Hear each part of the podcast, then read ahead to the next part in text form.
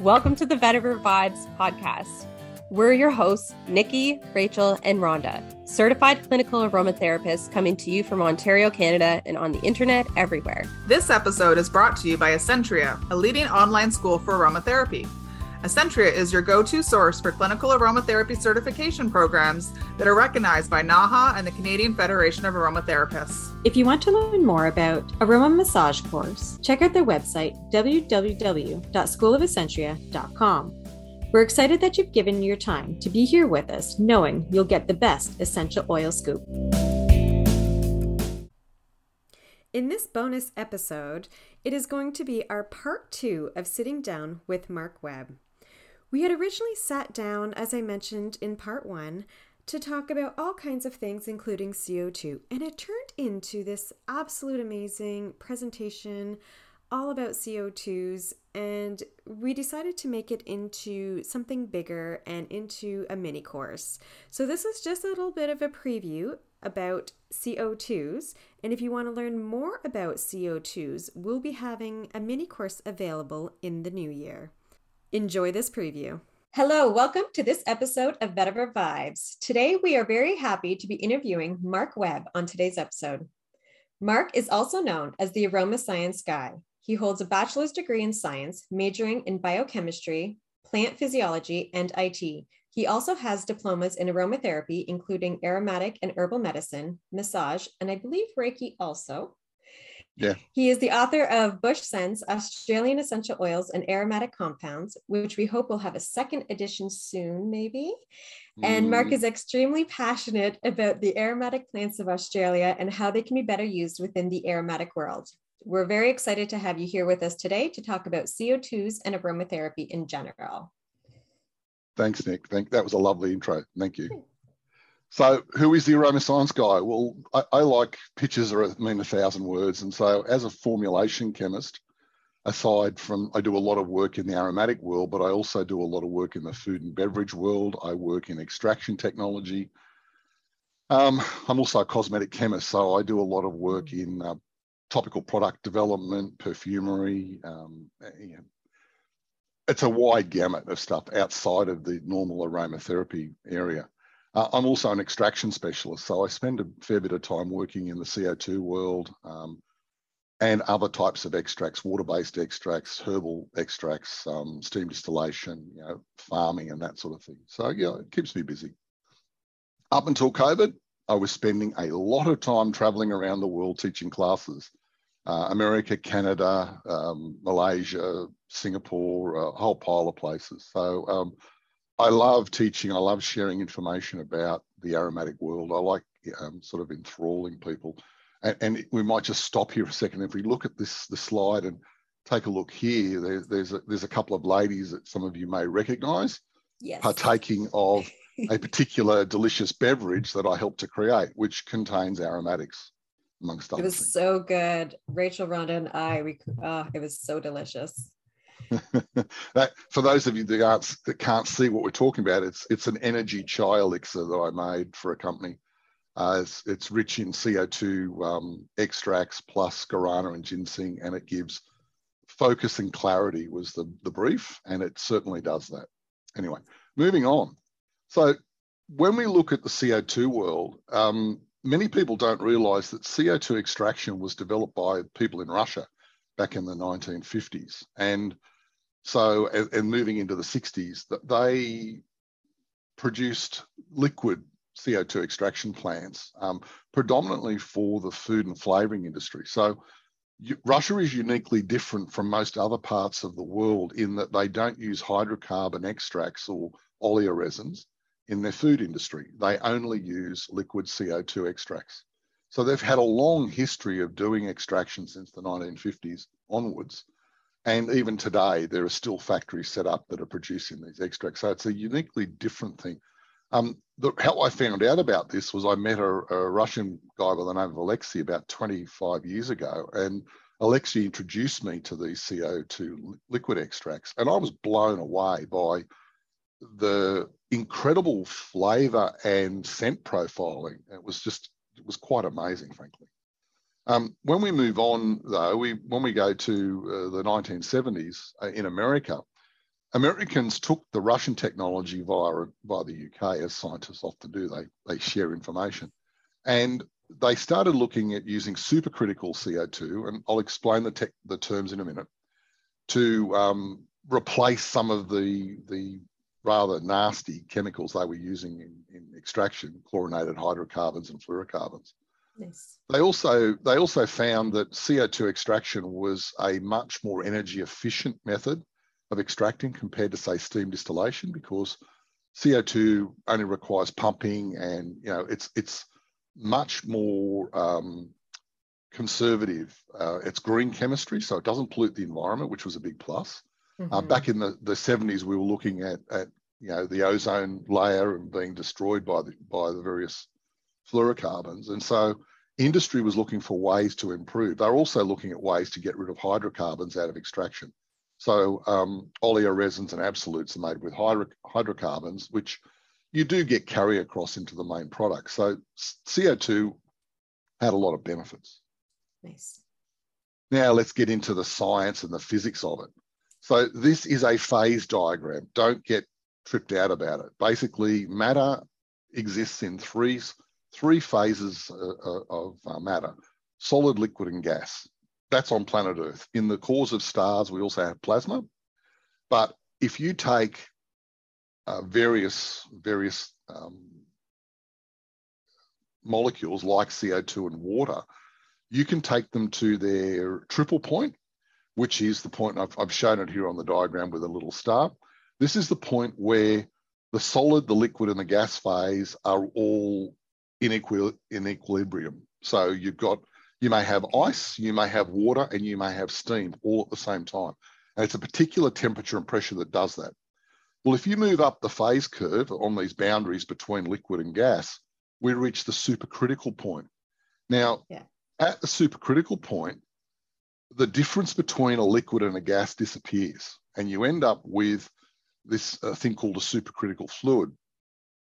The point okay. about supercritical fluids are that they have the permeability of a gas, they have the solvent carrying capacity of a liquid, but they don't have the surface tension of, say, water as a solvent. So they're really, really efficient at stripping out things uh, as an extraction solvent. It makes so supercritical water is a big thing these days in, in um, the nutraceutical market, but supercritical CO2 um, has been used, as I said, since the 70s uh, as an extraction solvent for a variety of other other um, industries as well, which we'll get to in a minute.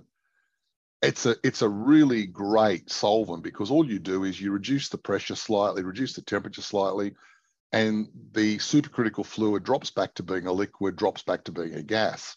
And so whatever you've extracted, if it's aromatic or non-aromatic, it's left after the gas is removed. So there's no yeah. contamination. And that's really, really important when we're looking at some of the things that we're playing with. Nice. The technology, most of you have probably experienced things that are made with supercritical technology. Decaffeinated tea and coffee are a great example uh, uh of products in the marketplace. Dealcoholized wines and beers um, using this, reducing stripping fat from meats or fried foods. And then you've got new technology that's been rolled out. Uh, dry cleaning is now um, CO2 dry cleaning is very, very common. Um, replaced a lot of really terrible hydrocarbon solvents, um, toluene and benzene and stuff like that. Also being used in impregnation and dyeing, nano and micro particulate formation. We've also got supercritical fluid chromatography, which I'll, I'll mention in a minute, um, and even refrigeration. So there's some really broad ranging uh, topics that CO2 or supercritical technologies being used for. That phase diagram again, a little bit, little bit different. This one's about specifically about CO2. So the supercritical point for CO2 is 73 bar, which is roughly 74 atmospheres. So 74 times the pressure you're sitting in at the moment and at 31 degrees Celsius. And because we're talking, I'm talking to Canadians, you actually understand what Celsius is. Yes. Which is so that that's a warm day in in in summer for us, or for me anyway, in Australia. Yeah. So when we're looking at at the different types of CO2 extracts, and you'll often see subcritical or liquid extracts, select CO2 extracts, and total CO2 extracts. Now, they all have to do with different temperatures and pressures. And this is where CO2 extraction is so different from, say, steam distillation or solvent extraction. So with steam distillation, you heat up water, it boils at normal atmospheric pressure. And that water, by using Dalton's law of partial pressures, second law, law of thermodynamics, can cause other liquids to vaporize at the temperature of boiling water. So hydrocarbons like, say, limonene in, in oranges that has a boiling point up in the many hundreds of degrees Celsius can be made to vaporize in this system. So that's, that's how steam distillation works. The thing is that steam distillation only has a very narrow window of about carbon 5 to roughly carbon 15, depending on what you're doing. So that's where we get our essential oils. When we look at um, absolutes or oleoresins, they, we use hydrocarbon or hydrofluorocarbon solvents. And again, we get this range of extract. Now, it's a much broader range. It's like carbon 5 to about carbon 40 or 50. But we can't control what we're extracting. It's it's a one shot go and you get the whole lot. You get this murky sludge that you've then got to clean up. When we're looking at CO2, we have temperature, pressure, co-solvency, so we can change polarity, and extraction time. So we've got four parameters that we can change to tune the CO2 extraction. So if we're using lower pressure, a lower temperature, we're in the liquid phase or the subcritical phase. And this extracts stuff that's pretty much very similar to essential oils. When we move up to the supercritical point, we get a slightly bigger range of extracts. And if we if we add a co-solvent, um, such as ethanol, we can change the polarity of the extraction medium and remove more polar compounds. If we crank the temperature and pressure up slightly more, we move into the um, higher supercritical range, and this is where we start to extract bigger and bigger and bigger molecules. Now, the beauty of this system is that you can tune it. You can do a run, and let's use, say, cannabis as an example, because that's the big tech topic these days. It is. You can take you can take cannabis flowers, so nicely dried cannabis or hemp flowers. You can grind them up, put them in the CO2 extraction rig. You can run them at a subcritical pressure and temperature and you can extract all of the volatiles, or as they love to say in the in the cannabis world, the terpenes. Right? And so you strip out all the terpenes. And then what you do is you increase the temperature and pressure and you move into the supercritical phase. And at that point, you start to take out the cannabinoids, which are about carbon 21 compounds. They're, they're phenol terpenoids. So if you just turn it up maximum pressure and run it, you'll get this green, murky sludge, a bit like the calendula total extract in the bottom of the slide, mm-hmm. where you're getting you, you get all the plant waxes, you get all the chlorophyll being being extracted. And you don't want that in, in cannabis extracts. You want a nice clear liqueur. So what they often do is they take that total extract and then they run it through a short path still with ethanol and they do a very similar processing to what we do with absolutes and oleoresins to clean them up, to strip out the waxes, to strip out the color. Well, you can actually tune a CO2 rig so it doesn't take that stuff out in the first place. So they used to use CO2 rigs back in the start of the, the cannabis revolution in America, particularly in Canada, as this shotgun approach of let's take everything out and then we'll work backwards. These days, a lot of people are going, no, what we need to do is be a bit more refined and only take what we want. And so mm-hmm. by by varying those four parameters that I mentioned of temperature, pressure, co-solvency, and, and time, you can tune your extract. You can also tune your extraction pathway. It's a different way of doing it where some of the companies now are running multiple multiple separation flasks in their on their extractors and they vary the extraction output pressure and temperature so they can selectively separate out the componentry. It's really cool, but it's very um, complex in thermodynamics and phase diagrams and, and energy mass equations and stuff. I tried to read some of it and gone, nah, not for me. I'll just do it by hand. Um, So yeah, so I, have I've got the molecular sizes on here and the, and the various pressures as well, just to give you a bit of an idea of, of, of the different ranges. But when someone says this is a select CO2 extract, what they mean is it's just moved into the supercritical phase and or they've selected a particular temperature and pressure to pull out the components of what they want in the extract.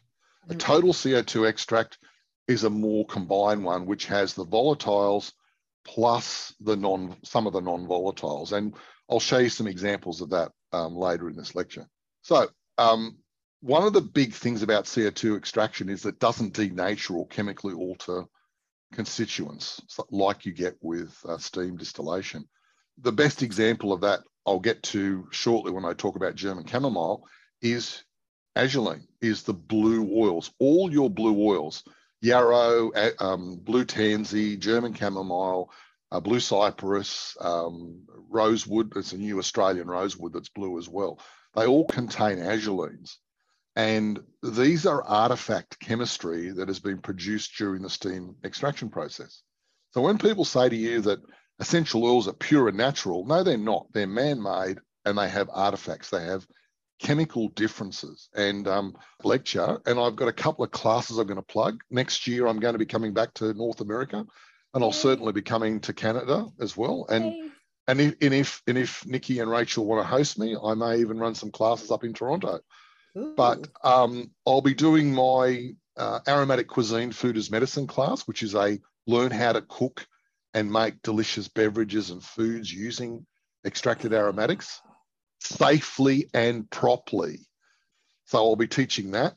I also will be teaching an advanced formulation class I've called the ABCs of formulating aromatics, botanicals, and cannabinoids where I'll be looking at therapeutic uses and dosing levels for both topical and internal across the board using essential oils, absolutes, CO2s, the whole gamut, including cannabinoids. So, um, again, hemp and cannabis have become very common now. As you've got federally approved use in, in yep. Canada.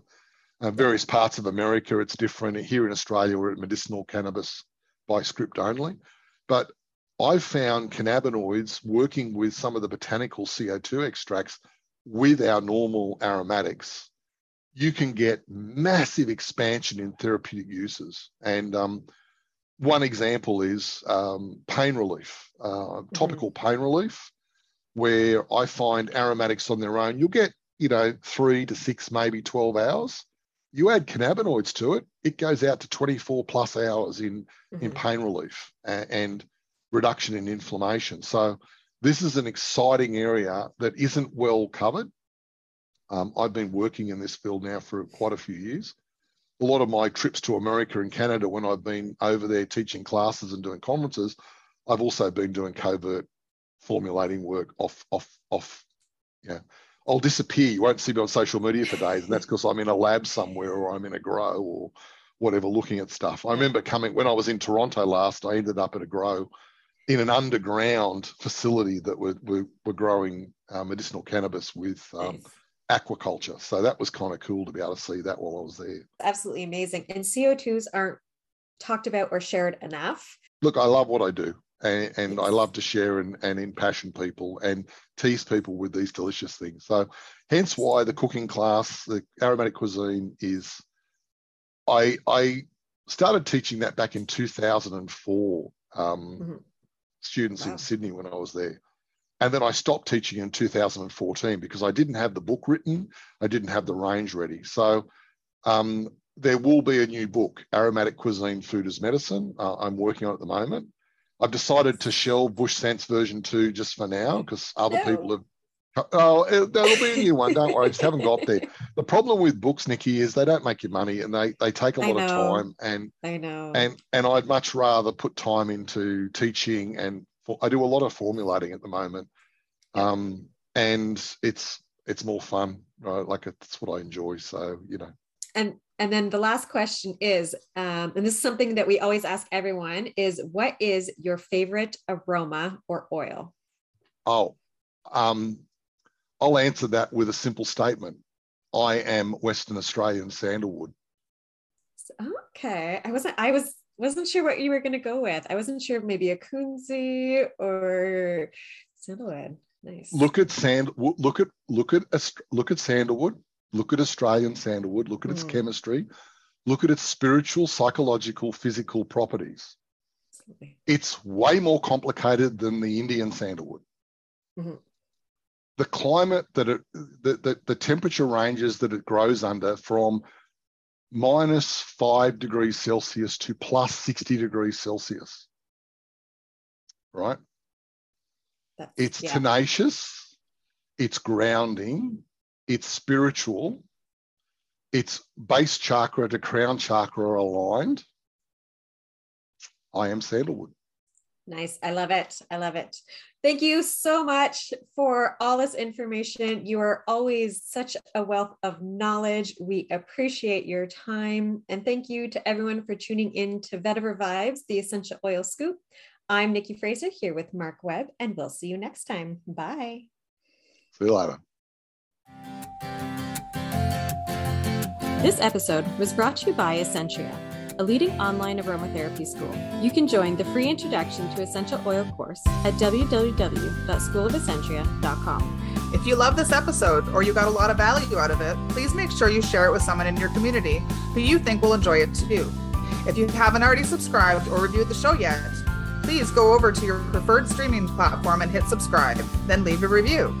This is the best way to help support us, and we appreciate it. Email us with a screenshot of your review, and you will be entered into our monthly draw for a free mini course. This podcast is for information purposes only. We are certified clinical aromatherapists and holistic health professionals. If you have a medication concern, please refer to your health team. Everyone's health is unique to themselves, so the topics and suggestions stated may or may not apply to you directly.